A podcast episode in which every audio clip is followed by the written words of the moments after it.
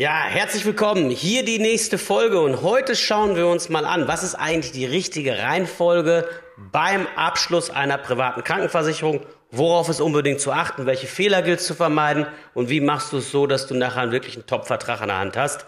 Ganz, ganz viel Spaß beim Zuhören. Bis gleich.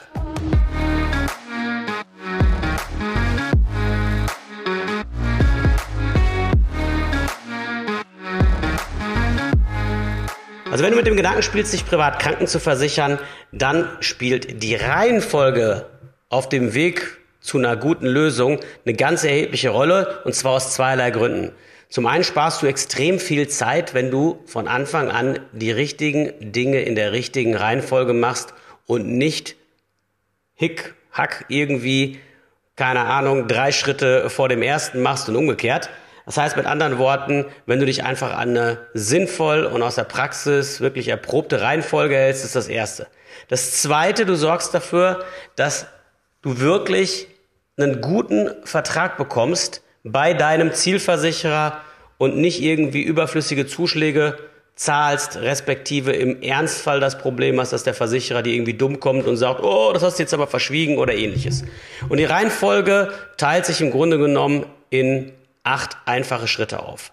Der erste Schritt, und das ist im Grunde genommen, was dir nachher ganz, ganz, ganz viel Arbeit im Nachgang sparen kann, ist die Frage, kannst du dich überhaupt versichern? In diesem Jahr musst du noch über 64.350 Euro als Angestellter verdienen. Im nächsten Jahr sind es 66.600 Euro. Bist du Freiberufler, Selbstständiger oder ein Beamter, kannst du das natürlich sofort tun. Aber für alle Angestellten gilt erstmal schauen, liegst du über dieser Einkommensgrenze.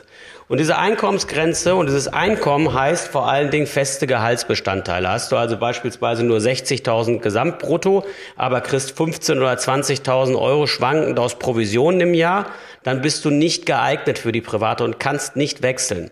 Wie kannst du sowas rausfinden? Du brauchst nur einmal bei dir reinschauen oder bei der Krankenversicherung anrufen und fragen, bist du dort ein Pflichtmitglied oder ein freiwilliges Mitglied? Und nur freiwillige Mitglieder können wechseln.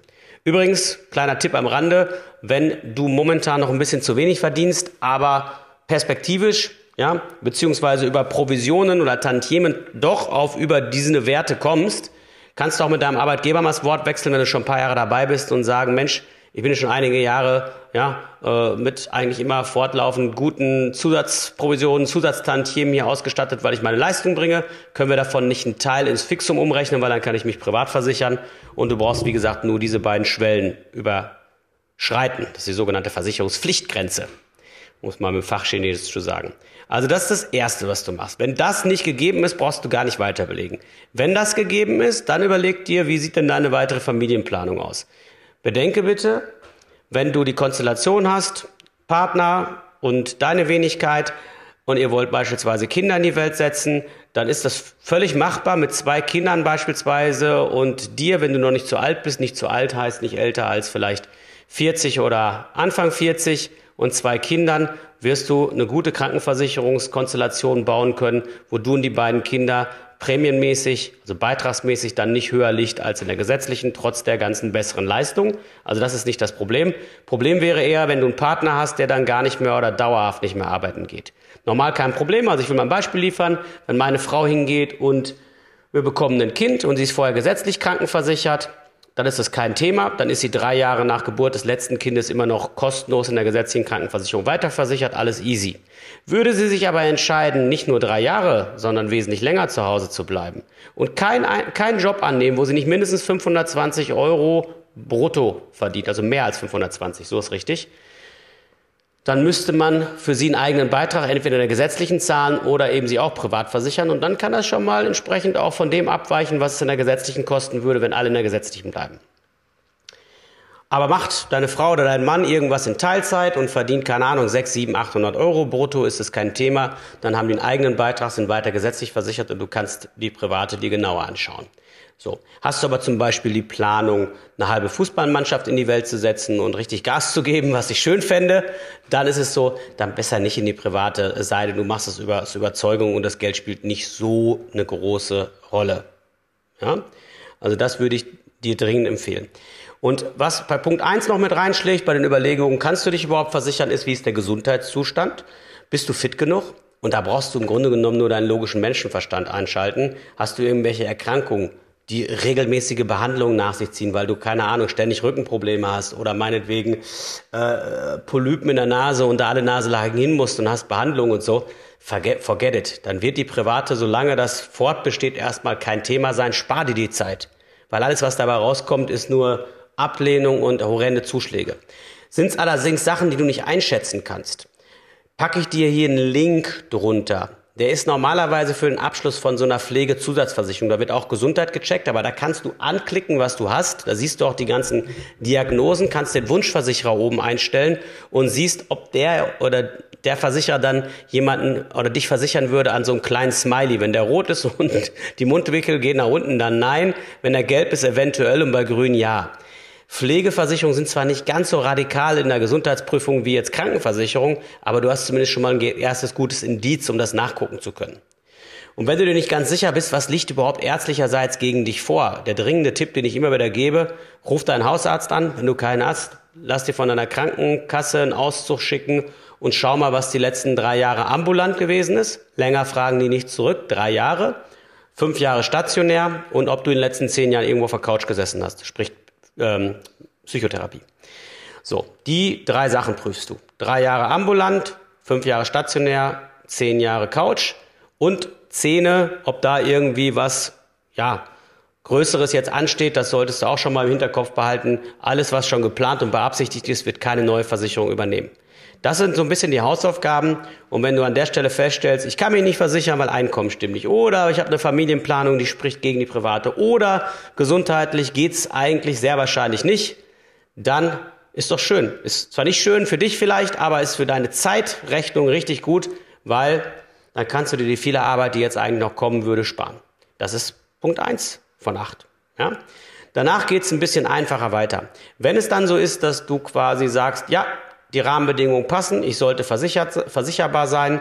Ich habe ein paar Wehwehchen gehabt, ja, die hat ja jeder von uns. Ähm, dann geh unbedingt hin und das ist der zweite Schritt und mach aus dir eine komplett perfekte Verhandlungsposition. Wie machst du das? Also du verbesserst deine Verhandlungsposition in der Form, dass du hingehst und guckst beim Arzt nach, was ist gegen dich, was liegt gegen dich vor. Und wenn da zum Beispiel drin steht, vor anderthalb Jahren, was weiß ich, Verspannungen am Rücken und sechsmal Physio und noch von mir aus zwei, drei andere Sachen, dann geh hin und schreib das nieder, was da gewesen ist, wie behandelt wurde, auf einem separaten Zettel, also was gewesen ist, wie behandelt wurde, ähm, was du eventuell auch an Medikamenten genommen hast, wie lange du deswegen krankgeschrieben warst, wenn du krankgeschrieben warst ähm, und seit wann du vor allen Dingen wieder behandlungs- und beschwerdefrei bist und schreib auch schon am besten mal den behandelnden Arzt da drauf. Das ist gut, weil der Versicherer das dann besser einschätzen kann, was da Phase ist. Ja, das ist wichtig.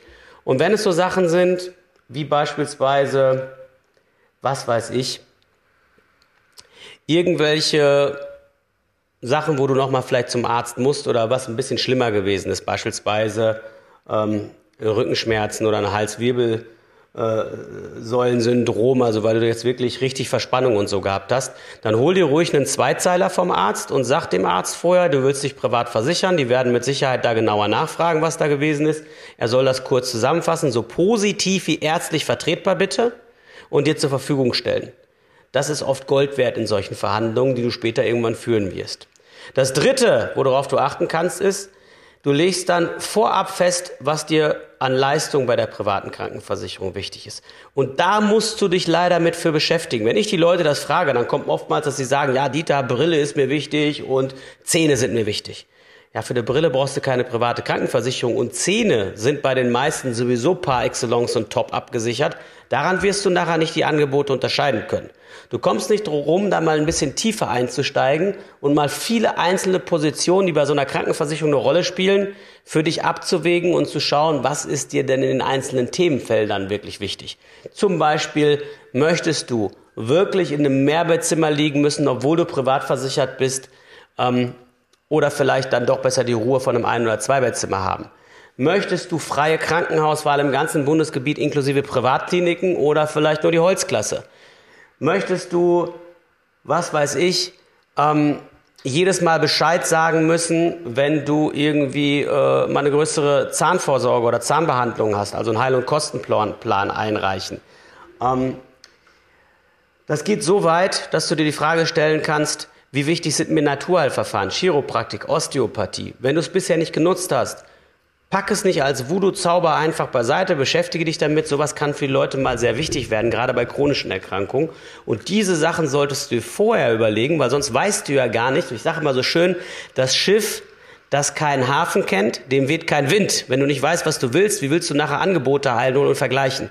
Und bitte nicht gucken, einfach nur billig, weil ganz ehrlich, ja klar lässt sich mit der privaten gegenüber der gesetzlichen temporär Geld sparen. Das dreht sich aber im Zeitverlauf. Und da es eh eine Nachsteuerbetrachtung ist, weil du große Teile der Krankenversicherung absetzen kannst, wirst du netto zum Ausgeben, was dir wichtig wäre, sowieso nicht die Riesenersparnis haben. Genauso bei Beitragsrückerstattungen, die kommen aufs Konto, sind voll zu versteuern, die Hälfte ist dann wieder weg. Ja, also das ist im Grunde genommen Punkt drei, dass du überlegst, was ist dir wichtig, auch in Sachen Krankentagegeld, was passiert, wenn du länger ausfällst, wie bist du da im Bereich der Berufsunfähigkeit abgesichert, ist das sauber abgestimmt mit dem Krankentagegeld, gibt es hier einzelne Folgen für oder eine einzelne Folge für, kannst du dir super gerne noch mal anhören dazu. Das vierte, was du machst, du fängst dann an, dir einen schönen Marktvergleich zu besorgen. Das heißt also, du gehst hin an irgendeine unabhängige Stelle und lässt dir mal für die Kriterien, die du vorgegeben hast, eine möglichst große Bandbreite an Versicherern zur Verfügung stellen, die eben dem gerecht werden, aber nie, auch kein einziges Angebot bitte, ohne einen Beitragsverlauf in diesem Tarif über die letzten 25 oder besser 30 Jahre. Warum? Sonst kaufst du diese Katze im Sack. Du kaufst irgendeinen Versicherer, der gerade mal wieder irgendeine Sau durch den Ort treibt, einen jungen Tarif hat, mit den Struckibuden gemeinsame Sache macht, dafür viel Provision zahlt, den bewusst unterkalkuliert, kennst du alles vom Podcast. Und es sieht für dich erstmal so aus, Preis-Leistung ist super und das wird so aussehen. Aber diese Aussage hat überhaupt keinen Bestand, weil das eine Momentaufnahme ist und schon nächstes Jahr der Beitrag sich verdoppeln kann. Also nur mal fürs Gefühl. Ich hatte Kunden hier schon, die haben mal eben 50 Prozent Beitragsaufschlag von einem aufs nächste Jahr bekommen. In diesen Ködertarifen. Von daher brauchst du zwingend den Beitragsverlauf. Hier werden dir die Versicherer entgegnen, ja, aber es gibt ja seit 2013 Unisex, das kann, kann man ja gar nicht liefern. Doch, bei den guten Gesellschaften ist die Tarifbezeichnung von Bisex, so hießen die Tarife bis 2009, äh, 2013 auf Unisex, ähm, gleich geblieben. Und dann lässt du dir einfach einen Beitragsverlauf von diesem B-Sex, also von diesem alten Tarif geben über die letzten 25 oder 30 Jahre. Weil wenn die da schon den Job gut gemacht haben, in genau deinem Zieltarif, und die sich gegenseitig stützen, diese Tarife, dann ist es eben so, dann hast du auf jeden Fall die wesentlich bessere Ausgangslage für dich. Das ist Punkt 4. Punkt 5, du gehst hin, wenn du dann diesen Vergleich hast und studierst nicht nur oberflächlich den Preis und den Selbstbehalt und so die groben Leistungen, sondern wie immer gilt, guck genau ins Kleingedruckte, liest dir das in der Tiefe durch, Google, vergewisser dich, spreche eventuell noch mit dem Arzt oder mit Behandlern, die hier vielleicht noch eine bessere Einschätzung geben können, sodass du auch weißt, dass die im Ernstfall dann nicht über irgendwelche Klauseln wieder den Kopf aus der Schlinge ziehen können und nicht zahlen müssen. Das sechste, was du machst, ist, und das ist nicht zwingend erforderlich, wenn du ein paar Wehwehchen hast, bei denen du nicht ganz sicher bist, ob du versichert wirst, dann ist es immer schön vorab eine kurze Risikovoranfrage bei deinem Zielversicherer zu machen. Also Beispiel, du hast zehn Versicherer verglichen, zwei sind in der engeren Auswahl, weil alles passt, und dann schickst du an die eine Risikovoranfrage und sagst, ich möchte mich gern bei euch in den und den Tarifen versichern. Hier anbei, was in den letzten drei Jahren ambulant war, fünf Jahre stationär und zehn Jahre Psychodoc. Wichtig, es gibt auch einige Versicherer, die fragen nur fünf Jahre beim Psychodoc zurück. Wenn du also zum Beispiel vor sechs Jahren beim Psychologen gewesen bist, kannst du da unterkommen. Bei allen, die zehn Jahren fragen, nicht. Das kannst du aber vorher leicht rausfinden, indem du mal auf die Anträge der jeweiligen Gesellschaften schaust. Fragt ein Versicherer nur fünf Jahre zurück und du warst vor sechs Jahren beim Psychologen. Keine Angst, brauchst du nicht angeben, brauchst du nicht in die Nase reiben, brauchst Punkt 6, also keine Risikovoranfrage ist hier erforderlich. Keine Risikovoranfrage ist immer dann erforderlich, wenn du nur Kleinigkeiten hattest. Mal eine Schnittwunde, mal eine Zerrung, mal eine Erkältung, irgendwas, wo wirklich auch der logische Menschenverstand sagt, da kommt nichts mehr und das ist für einen Versicherer jetzt kein erhöhtes Risiko. Das siebte, was du unbedingt dann, wenn du quasi sagst, Risikovoranfrage hat geklappt, Zielversicherer ist in Ordnung, Beitragsverlauf stimmt, deine ganzen Hausaufgaben sind erledigt, die würden dich jetzt nehmen. Dann baust du dir ein Konzept der Langfristigkeit auf. Was heißt das? Du gehst hin und schaust nicht nur, wie kannst du den Beitrag jetzt gut bezahlen, sondern auch noch in 30, 40 oder 50 Jahren, wenn der Versicherer deutlich teurer geworden ist. Die Guten natürlich weniger als die Schlechten, aber teurer werden sie alle und die gesetzliche gleichermaßen. Und deswegen ist so wichtig, dass du ein Ausfinanzierungskonzept überlegst, dass du schaust, was sparst du gegenüber der gesetzlichen, was sparst du eventuell auch gegenüber der gesetzlichen als Arbeitnehmer oder äh, äh als auch von mir aus Freiberufler, Selbstständiger oder Beamter. Ähm, und bildest eigene Rücklagen losgelöst von der Krankenversicherung oder wenn du angestellt bist mit Hilfe des Arbeitgebers, weil der zahlt dir die Hälfte dazu. Ja, dieses Konzept baust du dir, indem du hochrechnest, wie teuer wird die Versicherung wohl mal, was fliegt an Tarifen alles im Alter raus und also zum Beispiel ein gesetzlicher Zuschlag, ein Krankentagegeld, das sind also Dinge, die zahlst du im Alter ja nicht mehr und gehst dann hin und schaust, wie viel müsstest du denn zurücklegen, damit du im Alter möglichst wenig aus eigener Tasche zahlen musst.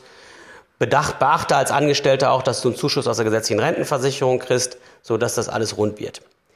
Und wenn das passiert ist, dann gehst du hin und stellst den Antrag bei der Versicherung, die dein Zielversicherer sein soll und hast dann den schönen Vorteil, du hast super schön vorgearbeitet, du hast alles schön transparent gemacht zu deiner Person. Der Versicherer muss dann im Ernstfall auch Gewehr bei Fuß stehen und dann hast du ganz, ganz, ganz, ganz viel richtig gemacht. Und ein Bonustipp noch am Ende.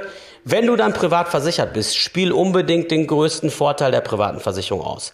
Der ist nämlich der, dass du freie Arzt, Mediziner, Krankenauswahl im ganzen Bundesgebiet hast. Dass du frei bestimmen kannst, wer dich wann, wo und wie behandelt. Und dass es erhebliche Unterschiede gibt bei den Erfolgen, bei den Heilungserfolgen zwischen verschiedenen Einrichtungen und Medizinern. Das sagt dir schon der gesunde Menschenverstand und geh deswegen unbedingt hin und lass dich nicht irgendwo behandeln, sondern such dir wirklich genau raus, wo sind die besten Ärzte. Wir haben dafür extra einen Ärztefinder-Service. Sowas gibt es. Und dann eben wirklich dafür sorgen, dass du nicht irgendwie drei Anläufe brauchst, manchmal irgendwas verfuscht wird oder irgendwie was schlimmer wird, sondern dass du gleich zu den Top-Spezialisten kommst. Und das ist nämlich der größte Vorteil, nicht nur schnell einen Termin zu bekommen, sondern vor allen Dingen der. Ja, das war eine weitere Folge im Podcast Private Krankenversicherung. Und ich kann hier ganz klar sagen, du kriegst zwei Sachen heute. Einmal einen Link, wo du halt so ein paar Erkrankungen entsprechend schon mal nachgucken kannst, ob du eben halt überhaupt generell versicherbar bist. Und wir laden dir nochmal die Checkliste zum Thema private Krankenversicherung hoch, so dass du wirklich schauen kannst in der Tiefe, wenn du Angebote vergleichst, wie trennst du die Spreu vom Weizen. Das ist alles schön erklärt da drin kannst du mega easy durchgehen, teilweise von der Versicherung direkt ausfüllen lassen und dann hast du eine viel, viel bessere Entscheidungsgrundlage, sodass du guten Gesundheitsschutz bezahlbar bis ins hohe Alter bekommst. Das ist das Ziel des Podcasts, das ist mein persönliches Herzensanliegen, vor allen Dingen für dich. In diesem Sinne, viel Spaß beim Umsetzen.